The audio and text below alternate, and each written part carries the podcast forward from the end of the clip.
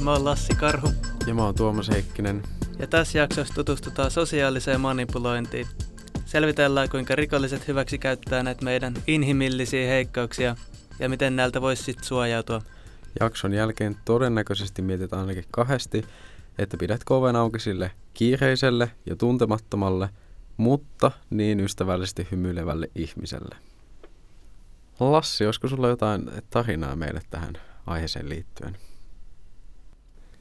No, ehkä mä voin tässä vaiheessa myöntää, että mä olin itse hyvin, hyvin nuorena tällainen niin sanottu peelo tuolla happohotellissa.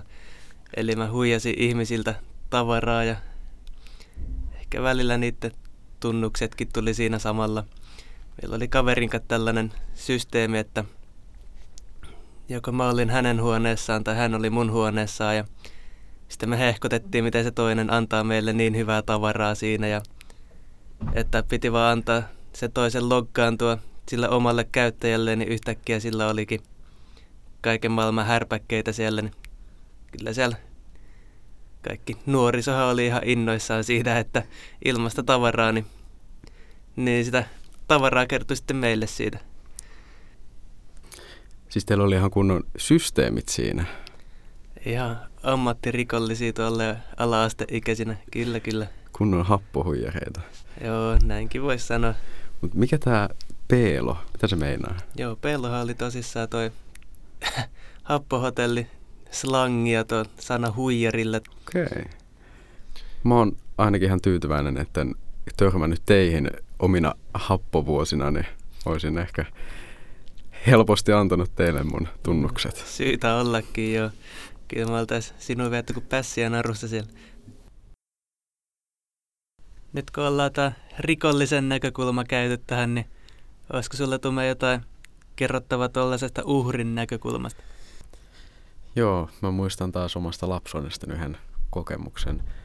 Olin yön pimeänä tunteena isän koneella ja halusin päästä pelaamaan Minecraftia tai jotain muuta tämmöistä sen ajan lempipeliä. Ja pelästyin aika paljon, kun avasin sen koneen. Siinä koneen aloitusnäytöllä taustakuvana näkyi poliisin logot ja poliisista semmoinen kuva ja luki, että sun pitää maksaa jotkut sakot, että sä oot tehnyt jonkun rikoksen.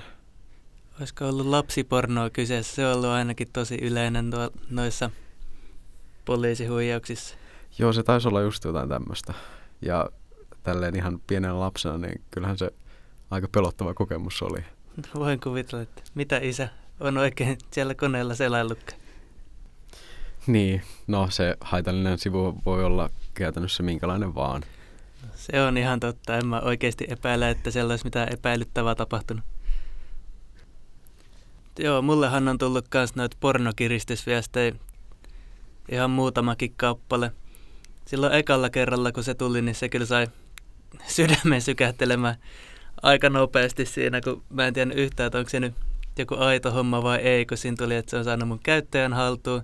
Sitten se on seurailtu webbikämistä, kun mä oon tehnyt ties mitä aikuisten juttuja siellä koneella. Ja sitten mietin hetken, että tähän helvettiä.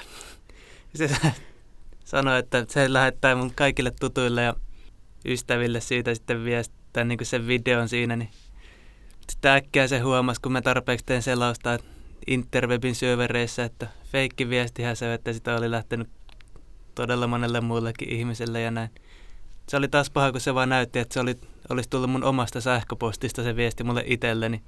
Niin se lisäsi siihen sellaisen tietyn uskottavuuden tunteen, että se on oikeasti saanut sen mun sähköpostin haltuun.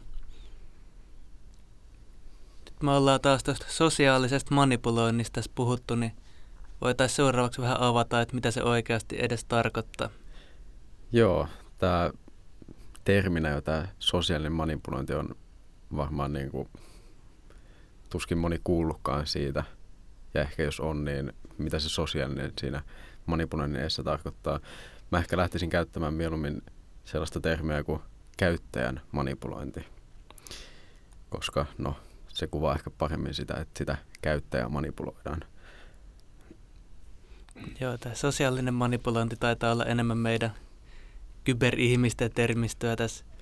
Niin, Mutta sitten mitä tämä niinku oikeasti käytännössä tarkoittaa, käyttäjän manipulointi tai sosiaalinen manipulointi, niin se tarkoittaa sitä, että se hyökkääjä yrittää hankkia kohteesta tietoja hyödyntäen meidän ihmisten inhimillisiä heikkouksia. Eli siis tällaisia psykologisia keinoja, kuten tunteita ja tarpeita, hyödynnetään ja koitetaan no, manipuloida se kohde toimimaan niin kuin se hyökkäjä haluaa. Joo, raha ja rakkaus on varmaan ne reilusti yleisimmät. Nimenomaan. Ja sitten jokainen voi miettiä, että on, onko joskus saanut esimerkiksi postin nimissä jonkinnäköistä hämärää tekstiviestiä. Tai sitten just jotain sähköpostia joltain Nigeria prinssiltä, että on voittanut joku omaisuuden, niin nämä kaikki kuuluu tähän samaan kategoriaan. Niin, tai jotain tällaista huijaussoittoa, jossa se soittaja esiintyy vaikka teknisenä tukena. Joo, se on hyvin yleinen myös. Se tavoite on niin kuin saada se kohde toimimaan itselleen haitallisesti silleen, että se itse tiedosta sitä. Kyllä, tämä on just tosi rankka jolleen leskeille jääneille ihmisille, ketkä miettii, että on viimeinkin löytänyt taas jonkun tosi rakkauden ja yhtäkkiä ne menettääkin rahat sekä sen rakkauden, niin se voi olla hyvin rankka kokemus heille. Joo, ja näistä on paljon tarinoita. Löytyy netistä surullisia tarinoita. Menetetään paljon rahaa, mutta sitten myös menetetään se rakkaus, mitä ollaan ajateltu, että se, niin kuin, että se olisi aitoa. Toki tämän käyttäjän manipuloinnin suhteen on hyvä tiedostaa se, että tätähän käytetään myös niin kuin ihan laillisissa tarkoituksissa. Eli esimerkiksi markkinoinnissa pyritään saamaan se ihminen toimimaan vaikka sen kaupan etujen mukaisesti. Eihän siinä ole mitään väärää. Mutta sitten miten se eroaa tästä, mitä nämä kyberrikolliset tekee, niin kyberrikollisten tavoite on poikkeuksetta, että tehdään sitä toimintaa pahantahtoisesti. Juurikin näin, eli jokainen meistä on joskus joutunut sosiaalisen manipuloinnin kohteeksi haluamatta. No, Tume, oletko koskaan pitänyt ove auki tuntemattomalle ihmiselle? No nyt kun mietin, niin aika monta kertaa. Ei ehkä olisi kannattanut. Noi suojaliivit ja tikapuut voi hämää hyvin vahvasti, että se ihminen ei oikeasti olekaan oikealla asialla siellä – Esimerkiksi YouTubessa on paljon videoita, missä ihmiset pääsee just ihan pelkillä tikapuiden ja suojaliivien avulla vartioiden ja muiden tällaisten auktoriteettien ohi, niin suoraan konsertteihin tai sitten elokuvateattereihin sun muuhun tällaiseen tapahtumaan. Mutta tällaisten harmittomien tapahtumien lisäksi, niin sehän toimii ihan yhtä hyvin yrityksiä. Että kävelee vaan sinne sisään ja pääsee jonnekin vaikka henkilökunnan tiloihin – niin, eihän sitä, moni ei varmaan haluaisi pysäyttää jotain niin työmiehen näköistä henkilöä tai jos jollain on isot paketit ja kahvikupit kourassa. Joo, niin. ja näyttää vielä tosi kiireiseltä siinä tietysti. Niin. Ei sitä mieluusti siinä pysäytä, mutta kyllä se kannattaisi kuitenkin. Niin, on ok epäillä, jos törmää työpäivänä varsinkin johonkin sellaiseen tuntemattomaan ihmiseen, ja varsinkin jos niillä ei ole minkäännäköistä käyntikorttia sinne, niin se on ihan niin kuin täysin ok pysäyttää ja kysyä sitä käyntikorttia. Kyllä, ja näiden lisäksi voitaisiin käydä vähän näitä romanssihuijauksia, koska nämä on nyt ollut hyvin pinnalla näissä mediassa. Esimerkiksi tässä Netflixissä on tämä Tinder Swindler. Oliko se sarja? Kuitenkin tällainen ohjelma. Niin, Oletko kattonut sitä tai tiedätkö tästä jotain? Joo, tämä on elokuva Netflixillä ja tämä taisi tulla tämän vuoden alkupuolella julki. Ja siitä oli myös tämmöinen isompi lehtijuttu. En nyt tarkkaan muista, että kenen tuottamana, mutta mä luin sen, sen lehtijutun kokonaan. Ja tämä oli aika mielenkiintoinen tapaus. Eli tämä, tämä on siis ihan niin kuin aidon elämän esimerkki. Ja tässä oli taustalla tämmöinen Simon Leview-niminen mies, joka huijas käytännössä naisia – Tinderissä. Tämä Simon esiintyi tällaisena upporikkaan timanttiolikarkin poikana, eli että hän olisi todella paljon omaisuutta. Ja sitten hän kutsui näitä Tinderissä tapaamia naisia jollekin tämmöisille, vaikka että he saattavat lähteä yksityislennolla johonkin toiseen maahan yhdeksi yöksi. No, taustalla tässä oli se, miten tämä huijakin toimi, tämä Simon toimi, oli, että hän niin kuin huijas monta naista samaan aikaan ja saattoi alussa viedä just tämmöisille yksityislennoille, mutta sitten jossain kohtaa alkoi kertoa näille naisille sitä, että on joutunut johonkin onnettomuuteen ja että hänen kohdistuisi joku tällainen uhka, että voi käyttää omia pankkikortteja, niin hän sitten pyysi lainaksi näiltä naisilta rahaa. Ja no, idea siinä oli se, että näillä lainetulla rahoilla hän sitten kustansi näiden muiden naisten näitä yksityislentoja ja muuta. Eli kaveri ottanut naisten pyörittämisen elämäntyöksi. Yksittäisten ihmisten lisäksi tällä sosiaalisella manipuloinnilla voi olla katastrofaaliset seuraukset myös yrityksillä.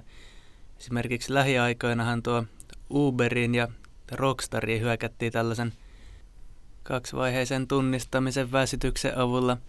Millä tämä nyt periaatteessa meinaa, niin tämä hyökkääjä oli laittanut todella paljon näitä varmistusviestejä näille työntekijöille, kunnes se työntekijä sitten viimeisteli tämän kaksivaiheisen tunnistautumisen, jolloin tämä rikollinen pääsi käsiksi näihin systeemeihin. Joo, vaikka jos se hyökkää lähettää toistuvasti jonkun tunnin ajan niin jatkuvalla syötöllä niitä viestejä. Ja sitten jos on väsynyt tai kiireinen, niin helpostihan sen varmennuksen sitten viimeistelee. Juurikin näin. Sitten voitaisiin seuraavaksi käydä keinoja tunnistaa ja estää sosiaalisen manipuloinnin kohteeksi joutumista.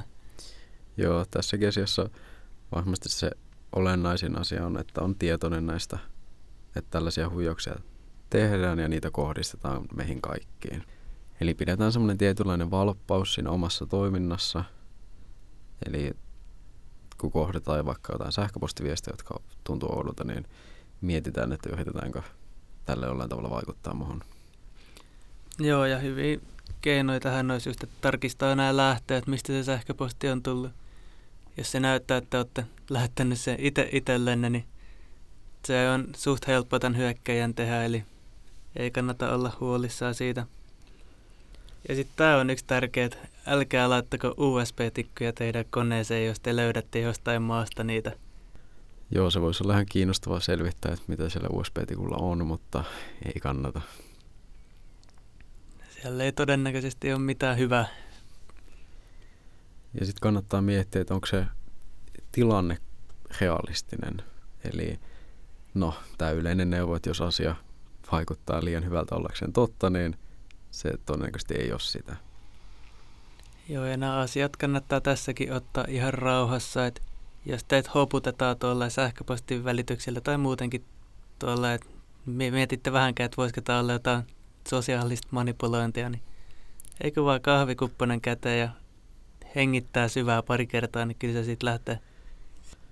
Joo, ja sitten jos te saatte vaikka toimitusjohtajana esiintyvältä hyökkäjältä viestin, jossa sanotaan vaikka, että, että maksat tämä tietty lasku, niin hyvä tapa tähän on laittaa tälle toimitusjohtajalle viestiä jotain muuta kautta.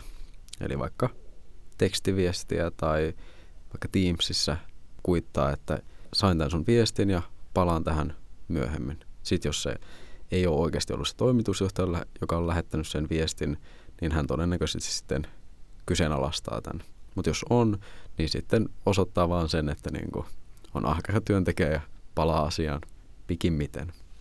Joo, tämä toimii hyvin ja sitten jos te olette aikaisemmin keskustellut tämän toimitusjohtajan kanssa sähköpostin välityksellä, niin tämä voitte helposti verrata sitä sähköpostia, että onko siellä jotain omituisia kiemuroita tai vaikka numeroita kirjaimien seassa, niin nopeasti selviää, että onko oikea vai ei.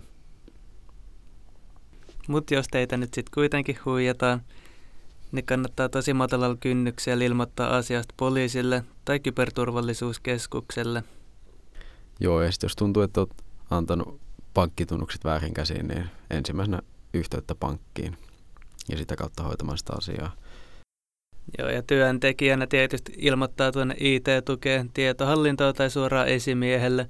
Heidän olisi oletettavastikin tosi hyvä tietää tällaisista asioista. Joo, ei sitä missään nimessä kannata alkaa häpeämään, että jos on antanut ne tiedot jollekin huijarille, vaan että mitä nopeammin siihen reagoidaan, niin sitä pienemmillä vahingolla päästään. Joo, ei varsinkaan kannata alkaa piilottelemaan, koska se todennäköisesti osuu sitten omaan nilkkaan entistä pahemmin jossain vaiheessa. Ja sitten tämä kohdistuu ehkä esimiehiin, niin älkää lähtikö syyllistämään. Eli niin kuin tämänkin jakson aikana ollaan todettu, niin kuka tahansa voi joutua tämmöisen kohteeksi. Me ollaan kaikki ihmisiä, joten me ollaan haavoittuvaisia inhimillisiä heikkouksia hyödyntäville hyökkäyksille. Eli jakson opetushan voisi olla, että älkää pitäkö ovia auki kenellekään ja muistakaa katsoa siivoja ja työmiehiä sillä epäilevästi. No ei ehkä unohdeta käytöstapoja kuitenkaan. Mutta työpaikalla on täysin ok kyseenalaista ja kehottaa näyttämään kulkulupaa, koska no, kaikillahan semmoinen pitäisi olla, joilla on oikeus olla siellä. Näinhän se on. Ja seuraava jakso onkin huijausteeman viimeinen. Puhutaan vähän huijauksen uhriksi joutumisesta enemmän. Jaksossa käsittelemme muutaman isomman esimerkin kautta huijauksen uhrin ja hänen lähipiirinsä kokemuksia. Eli kuullaan silloin ja moikka. Moikka! XAMKin kyberturvan ABC-hankkeen rahoittaa Hämeen ely Euroopan sosiaalirahastosta.